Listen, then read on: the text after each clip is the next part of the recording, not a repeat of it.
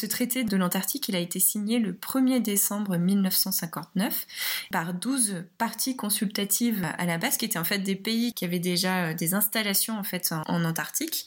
Et l'idée en fait de ce traité, c'est vraiment dédier l'ensemble de ce continent à la paix et à la science. Donc sans exploitation euh, minière, sans exploitation économique, on a juste euh, un petit peu de tourisme aujourd'hui.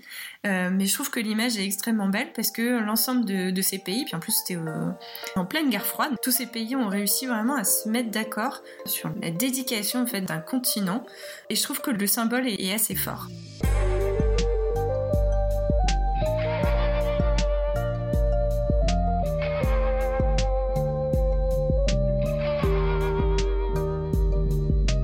Lydie Lescarmontier est glaciologue et c'est aussi l'auteur de La Voix des pôles, un beau livre sorti récemment. Après dix ans de terrain et de recherche en Antarctique, elle travaille aujourd'hui dans une fondation de l'UNESCO, l'Office pour l'éducation au climat. En gros, elle partage ses connaissances sur le réchauffement climatique avec les enseignants des pays en voie de développement. Lydie a donc passé dix ans en Antarctique, mais depuis six ans, Lydie s'intéresse à son faux jumeau, l'Arctique, le pôle Nord, qui se réchaufferait trois fois plus vite que le reste de la planète. La perspective d'un océan arctique sans glace n'est donc pas à exclure dans les décennies à venir. J'ai dit faux jumeaux car nos deux pôles sont très différents. Ils sont certes glacés tous les deux, mais la ressemblance s'arrête là. Pour faire simple, le pôle Nord, l'Arctique, est un océan entouré de terre, et le pôle Sud, un continent entouré d'océans. Dans les glaces des pôles, chapitre 2, c'est parti. Salut Lydie. Salut Marc. Alors dans le premier épisode, j'avais demandé l'étymologie euh, de ton nom de famille, l'escarmontier, moi qui me fait penser à un bijou, l'escarboucle, je sais pas quoi. Enfin bref. Et là, de manière assez traître, euh, j'aimerais bien te demander l'étymologie de ton prénom. Je le fais jamais, mais je me suis dit, euh, voilà, faut, faut que ça change. Faut le faire des fois aussi. Alors, euh, j'ai su à un moment donné, mais je crois que c'était en fait le nom d'un pays, un pays d'Asie mineure, et il me semble que c'était le pays où vivait Crésus dans la mythologie. Mais après, je, il me semble que c'est à la place de la Turquie aujourd'hui, quelque chose comme ça. Mais c'est plutôt vague. Alors, comme d'habitude, je triche. J'ai regardé pendant que je t'ai posé la question. La Lydie est un ancien pays d'Asie mineure, jusque-là 20 sur 20, proche de la mer Égée, dont la capitale était Sardes.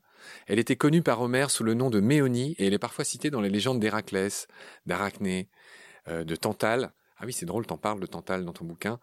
Euh, et de Pélops, l'ancêtre des Atrides. Voilà, grosso modo, c'est le bout euh, de la Turquie. Hein, euh, c'est ce que tu disais aussi, je crois. Oui.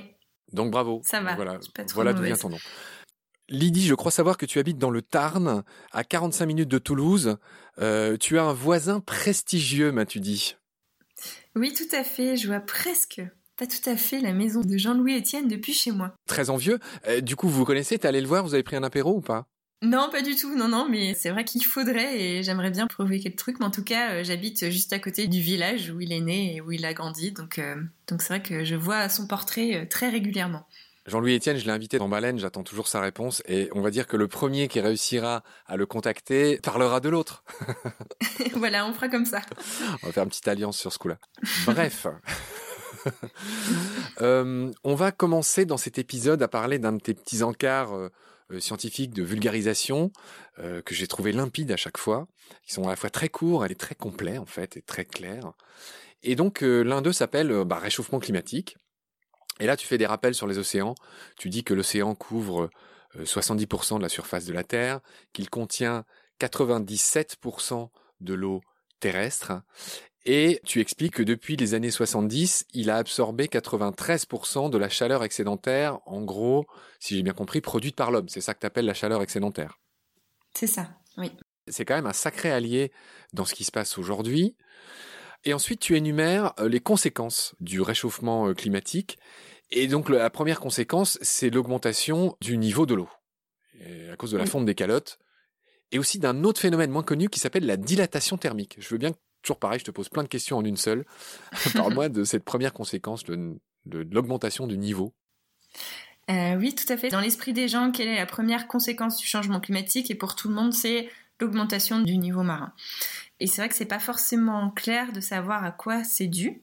Donc l'idée c'est vraiment d'expliquer que déjà c'est vraiment une conséquence de la fonte des glaces continentales, donc celles qui sont situées telles que les calottes, euh, Groenland, Antarctique, mais aussi les glaciers de montagne. Et donc c'est absolument pas dû à la fonte de la banquise. Et c'est aussi dû en fait à la dilatation thermique. Je vais à nouveau t'interrompre euh, euh, très brièvement, ne perds pas le fil, Lydie, pour rappeler que la banquise qui fond, ne change pas d'un millimètre le niveau de l'eau pour une loi physique euh, toute simple que chacun peut vérifier chez soi avec un verre d'eau et un glaçon, n'est-ce pas? Oui, complètement. Ouais. C'est vrai que c'est des expériences super faciles à faire. On, on, voilà, on met un glaçon dans l'eau, on attend que le glaçon fonde. En fait, le niveau de l'eau n'a pas changé. Ça, c'est une petite démonstration euh, via Archimède. Mais non, effectivement, la fonte de la banquise, elle n'a pas de conséquences sur le niveau marin. Elle en a d'autres, mais, mais pas là-dessus.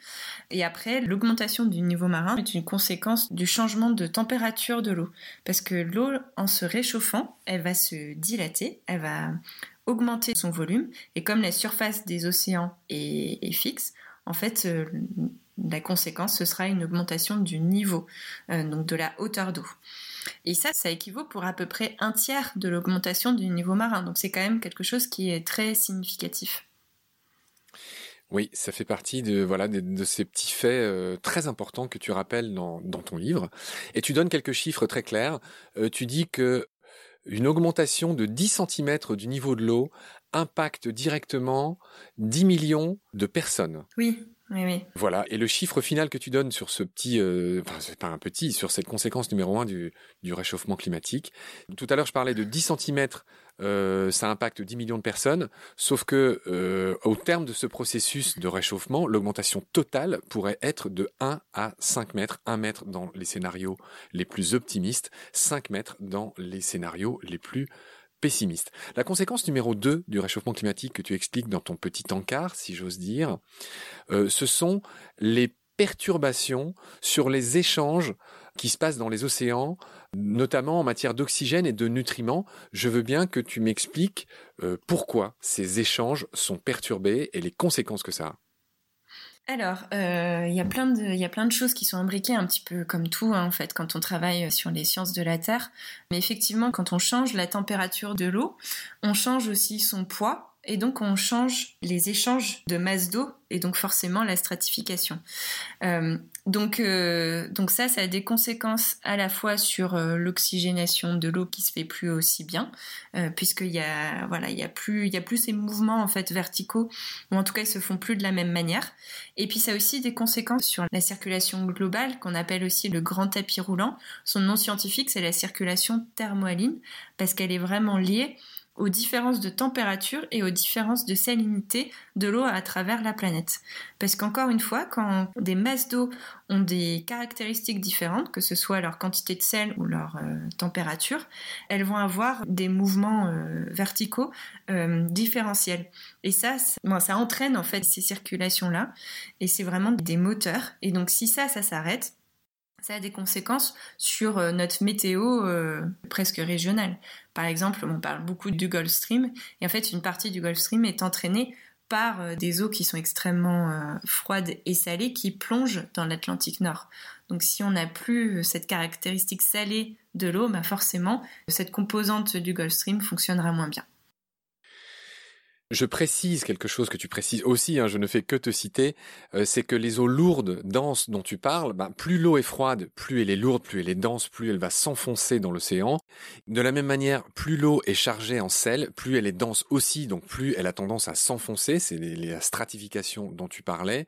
Et alors si elle est froide et salée, comme c'est le cas par exemple dans l'Arctique et en Antarctique, bah, plus ces eaux euh, sont euh, beaucoup plus lourdes et denses que les eaux par exemple qu'on trouve au niveau de l'équateur. Pardonne-moi si j'enfonce cette porte ouverte, c'était pour que les auditoristes fassent bien cette différence. Euh, et tu parles aussi dans ces premiers euh, chapitres de vulgarisation scientifique, tu parles aussi de l'acidification des océans. C'est pareil, c'est une autre conséquence du réchauffement climatique. Je veux bien aussi que tu m'expliques euh, à cause de quoi c'est dû, cette acidification.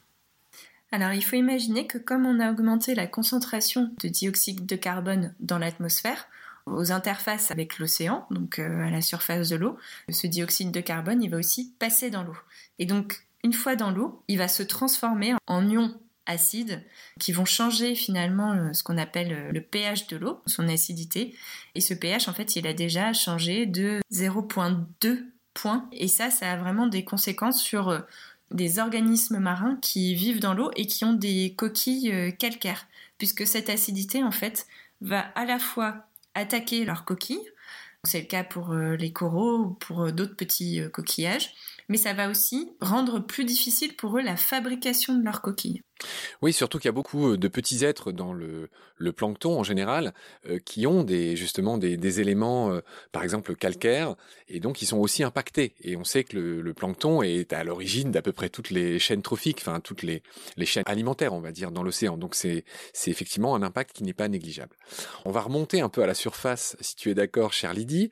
Je le redis dans cet épisode, ce que j'ai bien aimé dans ton livre, et je pense que beaucoup de lecteurs aiment, c'est ce balancier qu'il y a entre un récit presque d'aventures et des faits scientifiques, un peu comme fait euh, Bernard Werber, je l'avais dit dans le premier épisode.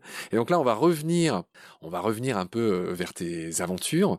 Et dans ton chapitre 3, euh, qui s'appelle Signes d'Antarctique, tu évoques quelqu'un qui, moi aussi, m'a fait rêver. Tu parles d'un explorateur qui s'appelle Shackleton. qui était à bord d'un bateau qui s'appelle l'Endurance. Et il lui est arrivé en 1914 une des plus grandes mésaventures, aventures humaine que j'aimerais bien que tu nous racontes. Qu'est-ce qui est arrivé à ce Shackleton? Ah là là, Shackleton, oui. Je pense que c'est un des plus grands, avec scène sûrement euh, héros polaire. Donc, euh, en fait, euh, en 1914, il a initié une expédition, l'expédition Endurance, du nom du bateau aussi, dont l'idée était bah, de traverser l'Antarctique, de traverser à partir de la mer de Weddell et de la plateforme Roni jusqu'à la mer de Ross, la plateforme de Ross. Et donc, euh, il est parti en bateau et en fait, très rapidement, il s'est fait prendre euh, dans les glaces dans cette mer de Weddell. Et donc, euh, à son bord, tout l'équipage, donc ça, ça s'est passé en, plusieurs mois, a dû descendre de la banquise en voyant que le bateau allait disparaître dans cette glace qui le comprimait. Broyé par les glaces complètement broyés par les glaces. Ils le racontent bien dans leur récit. Ils entendent les bruits de la coque qui est vraiment en lutte avec euh, cette banquise extrêmement épaisse. Ils vivent plusieurs mois sur la banquise et puis euh, ils pensent que la dérive de la banquise va réussir à les rapprocher d'une île qui leur permettrait euh, de s'installer en attendant des renforts. Et finalement non, ils s'aperçoivent qu'ils n'y arriveront pas. Donc ils récupèrent trois canots qui étaient à bord du bateau et, ils décident en fait de partir dans la direction du détroit de Drake. Donc il faut imaginer que c'est les endroits euh, sur la planète où il y a les plus grandes euh, vagues. C'est des endroits, même avec l'endurance, c'était déjà euh, difficile en fait de naviguer dans ces eaux-là. Et eux, ils partent avec des petites embarcations qui font maximum 6-7 mètres de long. Et pourtant, Shackleton et tous ses hommes arrivent jusqu'à une île qui s'appelle l'île de l'éléphant. Ils ont à peine un petit bout de plage en fait, avec un tout petit peu d'eau douce, quelques manchots pour pouvoir euh, se nourrir, et ils restent là encore plusieurs semaines, voire des mois, en attendant des renforts. Et ils s'aperçoivent qu'en fait personne ne viendra les chercher là. Donc Shackleton, avec cinq autres hommes, décide de partir vers l'île qui est habitée, où il y a une station baleinière, et qui est aussi euh, dans la direction des vents dominants, qui est la Géorgie du Sud. Et donc il part il arrive sur cette île, mais il arrive de l'autre côté en fait de la station. Et cette île, en fait, c'est une immense chaîne de montagnes. Donc, il arrive sur cette plage en se disant, en fait, je suis encore extrêmement loin. Puis personne n'a jamais traversé cette île, donc il n'a aucune information, il n'a pas de carte. Et pourtant, ils partent à deux. Il laisse euh, trois hommes qui sont très mal en point, ainsi que la baleinière sur la plage. Et pendant neuf jours, ils traversent l'ensemble de l'île pour arriver ensuite jusqu'à la station.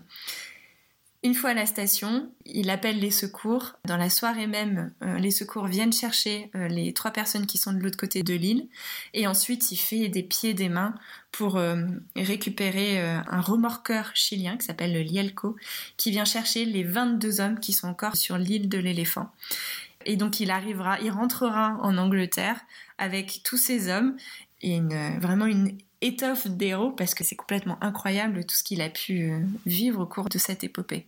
ce qui est drôle, c'est comparé à plein d'autres hommes, Shackleton, en fait, il a jamais réussi dans ses expéditions. Quand il a essayé d'aller jusqu'au pôle sud, il s'est arrêté 180 euh, km avant le pôle sud.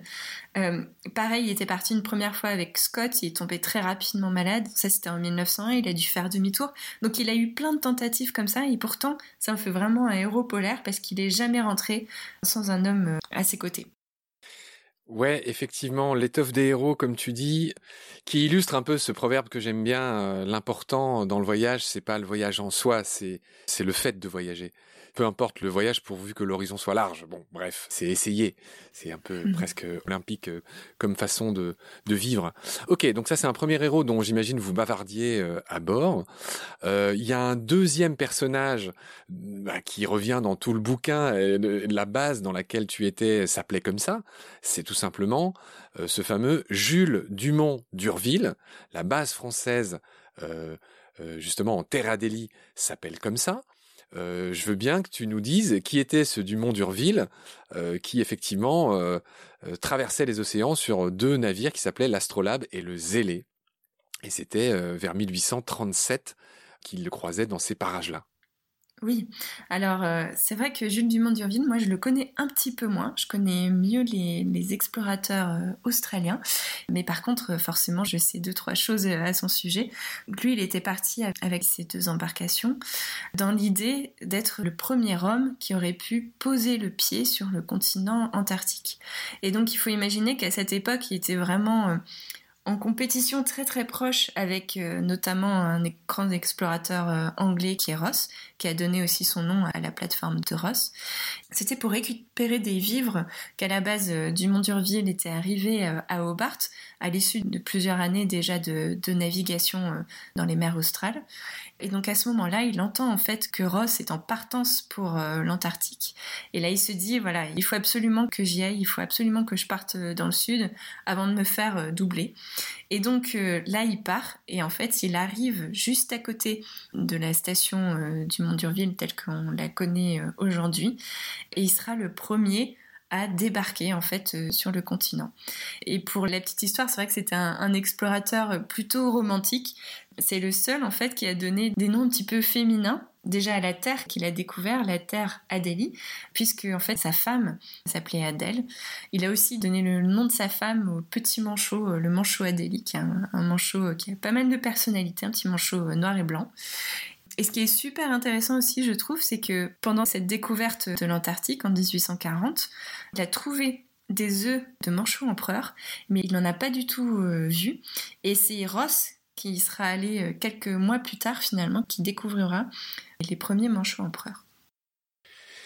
Je vais me permettre une, avec un immense respect, une micro-remarque. Euh, il y a peu de manchots qui sont pas noirs et blancs. Euh, pour qu'on situe mieux euh, le manchot Adélie dont tu parlais, car tu as eu la gentillesse de mettre des photos dans ton livre. Je signalerai juste que le manchot Adélie, voilà, il a le pourtour des yeux, les paupières, si on peut dire, blanches, euh, et il a la tête toute noire, et il a un bec très court, enfin qui est recouvert très loin par les plumes. C'est un peu, voilà, c'est pas le, manchot à jugulaire, c'est pas d'autres manchots, je ne sais pas, qui ont chacun leurs caractéristiques. Voilà, c'est celui qui a un bec tout tout petit, là, très recouvert de plumes et, et une paupière blanche. Les gens regarderont à quoi ressemble le manchot Adélie. Effectivement, sa femme, sa jeune épouse qui s'appelait Adélie, donc un, galant homme, en effet, tu l'as dit. Je voudrais juste donner quelques éléments sur cette base euh, du Mont d'Urville dont tu parles, où tu as été. voilà, c'est cette base scientifique située sur l'île des Pétrels, en Terre Adélie. Donc en fait, la Terre Adélie, c'est ce cadran de l'Antarctique, qui un petit peu la partie que s'est appropriée la France, sauf que l'Antarctique n'appartient à personne. Et qu'en même temps, il appartient à tout le monde. L'Antarctique fait l'objet d'un traité, euh, le fameux traité de l'Antarctique. Je veux bien que tu nous en dises deux mots.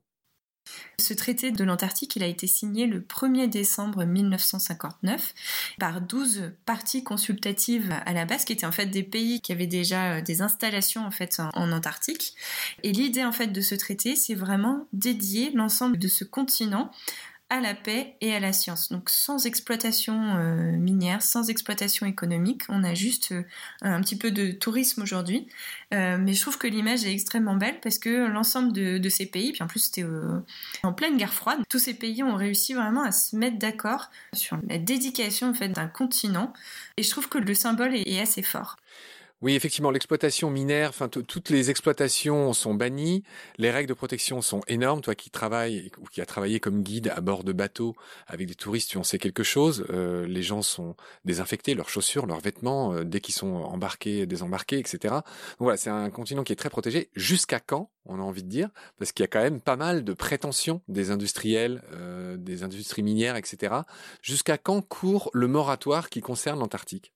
Aujourd'hui, ce traité, alors, il est toujours en vigueur. Certaines personnes disent qu'il pourrait être euh, remis sur le tapis dans quelques années. J'ai entendu dire aussi le contraire.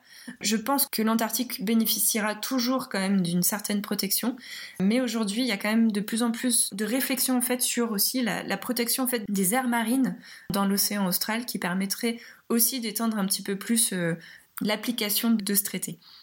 En fait, ce que tu racontes m'a fait penser à ce sanctuaire, notamment euh, baleinier, que sont devenus les eaux antarctiques, grâce au combat notamment de nos amis de Sea Shepherd, qu'on a interviewé longuement dans Baleine sous gravillon. Il y a, Lamia qui est venu, Lamia et Semlali. Euh, voilà, donc effectivement, voilà, ça, fait du bien de savoir qu'il y a des sanctuaires, que de, de haute lutte, hein, euh, malgré toutes les friponneries du Japon, ça, ça, a pu se faire. Donc on espère que, que ça va durer je voulais finir ce que j'avais commencé, c'est-à-dire dire deux mots sur cette base du Mont d'Urville dans laquelle tu as eu la chance euh, de séjourner, d'aller. Euh, la base euh, donc du Mont d'Urville, c'est une base française, c'est la grande base française en Antarctique. Elle est située en Terre Adélie, donc on a vu c'est le petit nom de la femme de ceux du Mont d'Urville, cet explorateur français qui a découvert cet archipel en 1840 je lis, hein, euh, la base est gérée par l'Institut polaire français Paul-Émile Victor, un autre grand nom de l'exploration des pôles. Elle a été ouverte en 56 pour remplacer une autre base qui avait été détruite par un incendie en 52. Voilà, elle peut accueillir grosso modo 30 à 40 personnes l'hiver, c'est toujours le cas, euh, Lydie? Oui, oui, oui, c'est toujours le cas. Après, en été, euh, il peut y avoir plus d'une centaine de personnes. Hein. Je signale que c'est dans cette base qu'était hébergée l'équipe du film La Marche de l'Empereur euh, de Luc Jacquet, ce beau film euh, qui est sorti en 2005 tes fameux amis les manchots. euh, voilà, voilà ce qu'on pouvait dire sur Dumont d'Urville, ces explorateurs. Sur ces bonnes paroles et sur ces énormes récits de voyage, chère Lydie, je vais te laisser au terme de ce deuxième épisode. Je te retrouve très vite pour la suite. Prends soin de toi. Salut. À bientôt.